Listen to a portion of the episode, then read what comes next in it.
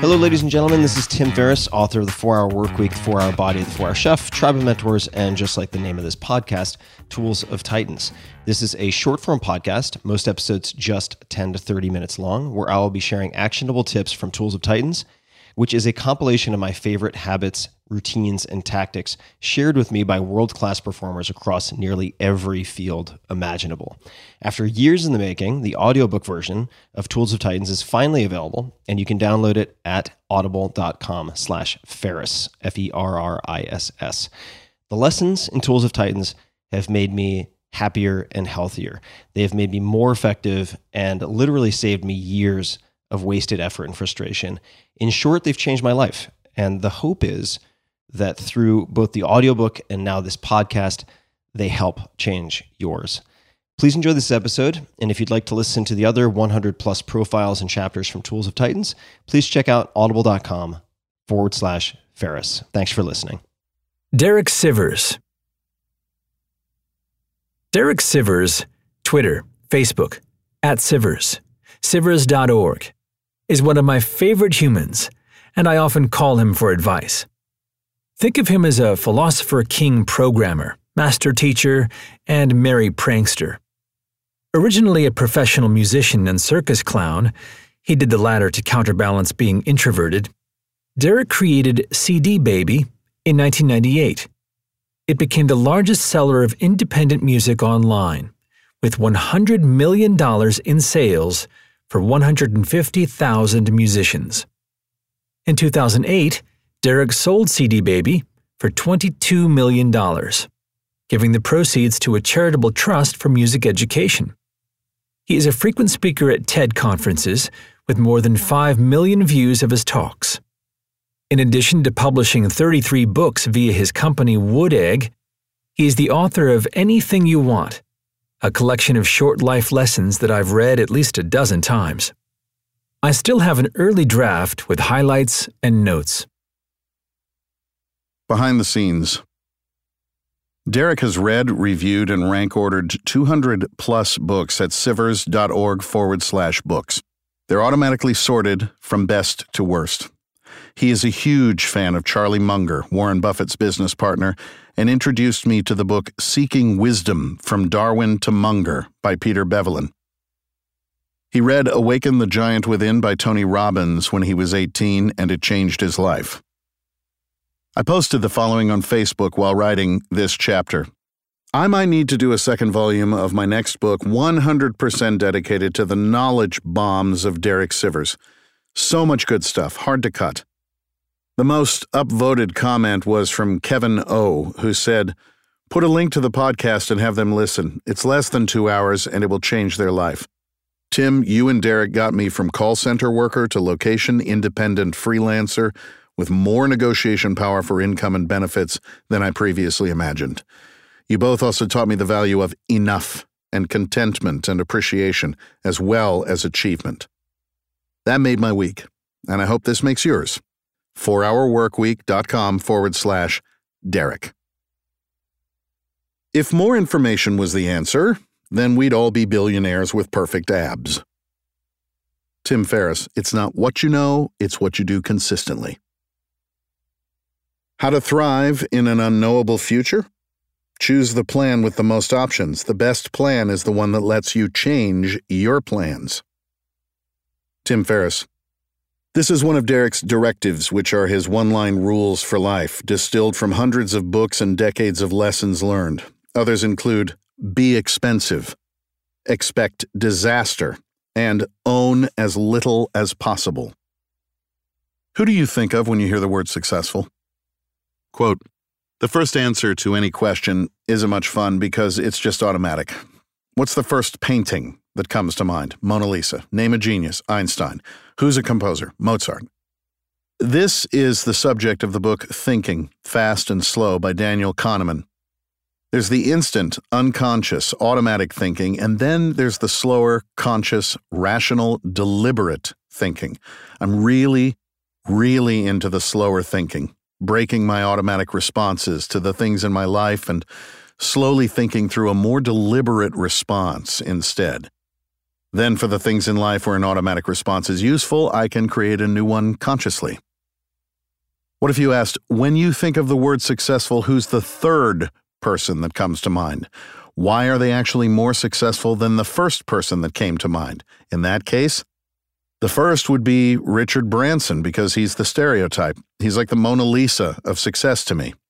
Honestly, you might be my second answer, but we could talk about that a different time.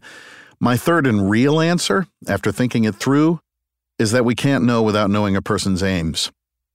What if Richard Branson set out to live a quiet life, but like a compulsive gambler, he just can't stop creating companies? Then that changes everything and we can't call him successful anymore. End quote. Tim Ferriss, this is genius. Ricardo Semler, CEO and majority owner of the Brazil based Semco Partners, practices asking why three times. This is true when questioning his own motives or when tackling big projects. The rationale is identical to Derek's. For people starting out, say yes.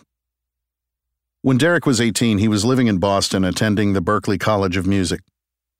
Quote, I'm in this band where the bass player one day in rehearsal says, Hey man, my agent just offered me this gig. It's like $75 to play at a pig show in Vermont. He rolls his eyes and he says, I'm not going to do it. Do you want the gig? I'm like, fuck yeah, a paying gig? Oh my God, yes. So I took the gig to go up to Burlington, Vermont, and I think it was a $58 round trip bus ticket. I get to this pig show, I strap my acoustic guitar on, and I walked around a pig show playing music. I did that for about three hours and took the bus home. And the next day, the booking agent called me up and said, Hey, yeah, so you did a really good job at the pig show. So many opportunities. And 10 years of stage experience came from that one piddly little pig show. When you're earlier in your career, I think the best strategy is to just say yes to everything. Every little gig. You just never know what are the lottery tickets. End quote. The standard pace is for chumps.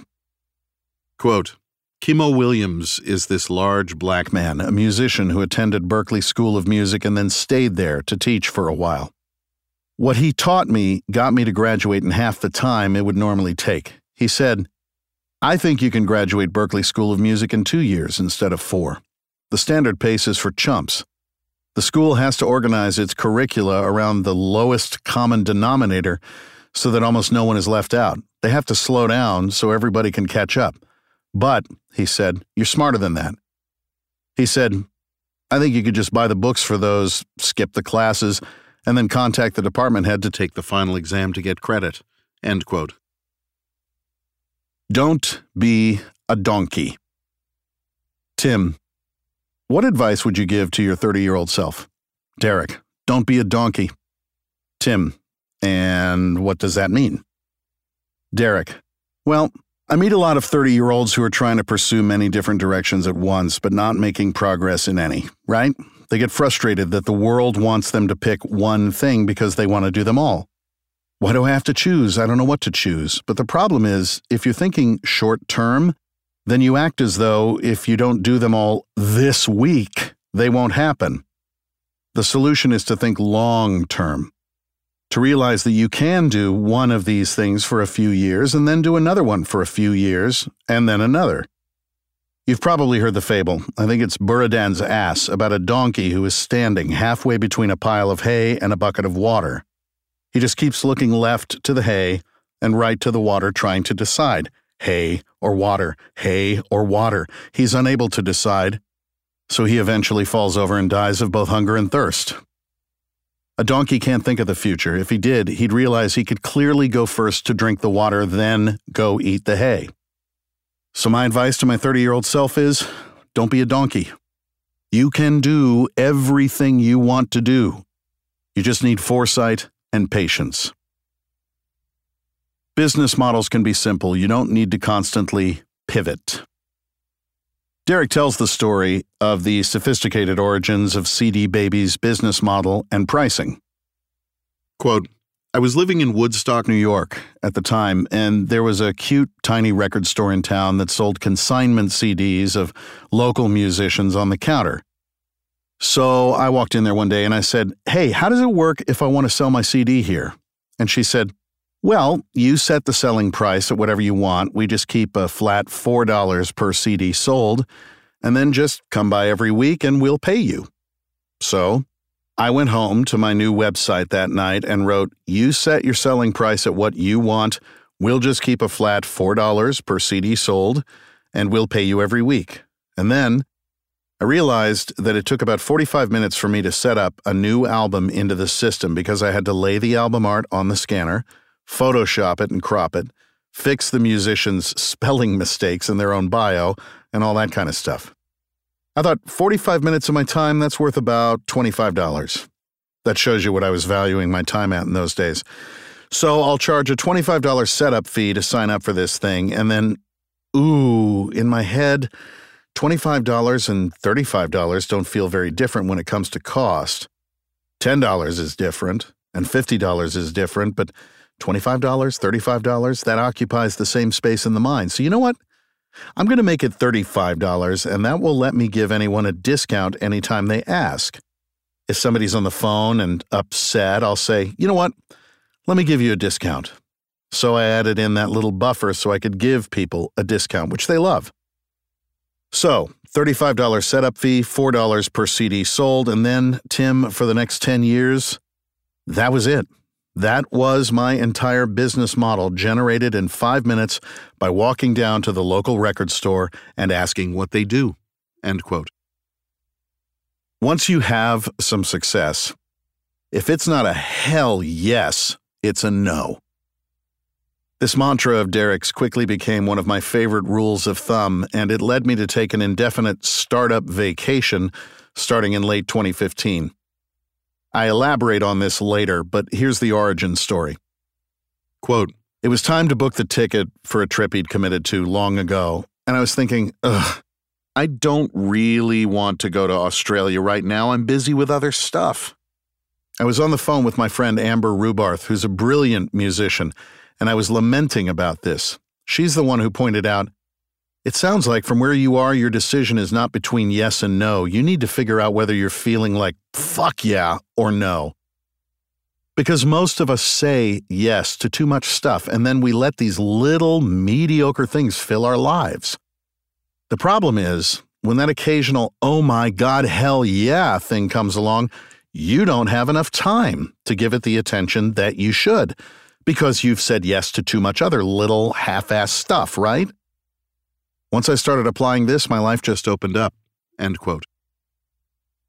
Busy equals out of control. Quote, every time people contact me, they say, Look, I know you must be incredibly busy. And I always think, No, I'm not. Because I'm in control of my time, I'm on top of it. Busy to me seems to imply out of control, like, Oh my God, I'm so busy, I don't have any time for this shit. To me, that sounds like a person who's got no control over their life. End quote. Tim Ferriss. Lack of time is lack of priorities. If I'm busy, it is because I've made choices that put me in that position. So I've forbidden myself to reply to, How are you? with busy. I have no right to complain. Instead, if I'm too busy, it's a cue to re examine my systems and rules. What would you put on a billboard? Quote, I really admire those places like Vermont and Sao Paulo, Brazil that ban billboards, but I know that wasn't really what you were asking. So, my better answer is I think I would make a billboard that says, It won't make you happy. And I would place it outside any big shopping mall or car dealer. You know what would be a fun project, actually? To buy and train thousands of parrots to say, it won't make you happy, and then let them loose in the shopping malls and superstores around the world. That's my life mission. Anybody in? Anybody with me? Let's do it. End quote. Take 45 minutes instead of 43. Is your red face worth it? Quote, I've always been very type A, so a friend of mine got me into cycling when I was living in LA.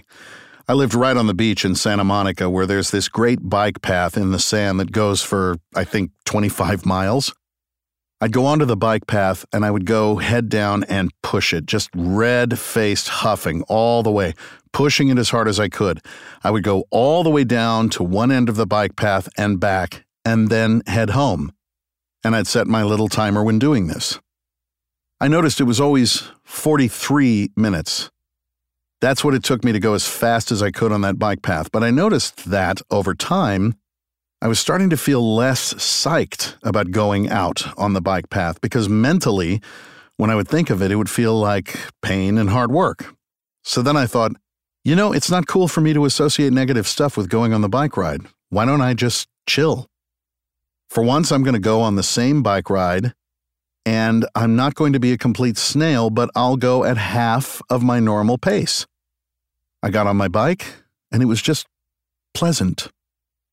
I went on the same bike ride, and I noticed that I was standing up and I was looking around more. I looked into the ocean and I saw there were these dolphins jumping in the ocean.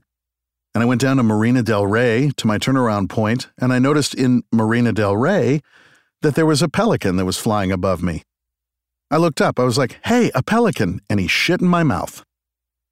So the point is, I had such a nice time. It was purely pleasant. There was no red face, there was no huffing. And when I got back to my usual stopping place, I looked at my watch and it said 45 minutes. I thought, how the hell could that have been 45 minutes as opposed to my usual 43? There's no way. But it was right 45 minutes. That was a profound lesson that changed the way I've approached my life ever since. We could do the math, but whatever. 93 something percent of my huffing and puffing and all that red face and all that stress was only for an extra two minutes. It was basically for nothing. So, for life, I think of all of this maximization, getting the maximum dollar out of everything, the maximum out of every second, the maximum out of every minute. You don't need to stress about any of this stuff. Honestly, that's been my approach ever since. I do things but I stop before anything gets stressful. You notice this internal, argh, that's my cue. I treat that like physical pain. What am I doing? I need to stop doing that thing that hurts. What is that? And it usually means that I'm just pushing too hard or doing things that I don't really want to be doing. End quote. On lack of morning routines. Quote, not only do I not have morning rituals, but there's really nothing that I do every day except for eating or some form of writing. Here's why I get really, really, really into one thing at a time. For example, a year ago, I discovered a new approach to programming my PostgreSQL database that made all of my code a lot easier. I spent five months every waking hour just completely immersed in this one thing. Then, after five months, I finished that project. I took a week and I went hiking in Milford Sound in New Zealand, totally offline. When I got back from that, I was so zen nature boy that I spent the next couple of weeks just reading books outside. End quote. What's something you believe that other people think is crazy? Quote, Oh, that's easy. I've got a lot of unpopular opinions. I believe alcohol tastes bad, and so do olives. I've never tried coffee, but I don't like the smell. I believe all audiobooks should be read and recorded by people from Iceland because they've got the best accent. I believe it would be wonderful to move to a new country every six months for the rest of my life. I believe you shouldn't start a business unless people are asking you to. I believe I'm below average. It's a deliberate, cultivated belief to compensate for our tendency to think we're above average. I believe the movie Scott Pilgrim vs. the World is a masterpiece. I believe that music and people don't mix, that music should be appreciated alone without seeing or knowing who the musicians are and without other people around. Just listening to music for its own sake, not listening to the people around you and not filtered through what you know about the musician's personal life. End quote. Treat life as a series of experiments. Quote, My recommendation is to do little tests, Try a few months of living the life you think you want, but leave yourself an exit plan, being open to the big chance that you might not like it after actually trying it. The best book about this subject is Stumbling on Happiness by Daniel Gilbert. His recommendation is to talk to a few people who are currently where you think you want to be and ask them for the pros and cons. Then trust their opinion since they're right in it, not just remembering or imagining. End quote. Even when everything is going terribly and I have no reason to be confident, I just decide to be. Quote, there's this beautiful Kurt Vonnegut quote that's just a throwaway line in the middle of one of his books that says, We are whatever we pretend to be. End quote. The most successful email Derek ever wrote. At its largest, Derek spent roughly four hours on CD Baby every six months. He had systematized everything to run without him. Derek is both successful and fulfilled because he never hesitates to challenge the status quo, to test assumptions. It doesn't have to take much, and his below email illustrates this beautifully. Enter Derek. Quote, when you make a business, you're making a little world where you control the laws. It doesn't matter how things are done everywhere else. In your little world, you can make it like it should be. When I first built CD Baby, every order had an automated email that let the customer know when the CD was actually shipped. At first, it was just the normal, Your order has shipped today. Please let us know if it doesn't arrive. Thank you for your business. After a few months, that felt really incongruent with my mission to make people smile. I knew I could do better. So, I took 20 minutes and wrote this goofy little thing. Your CD has been gently taken from our CD Baby shelves with sterilized, contamination free gloves and placed onto a satin pillow. A team of 50 employees inspected your CD and polished it to make sure it was in the best possible condition before mailing. Our packing specialist from Japan lit a candle and a hush fell over the crowd as he put your CD into the finest, gold lined box that money can buy.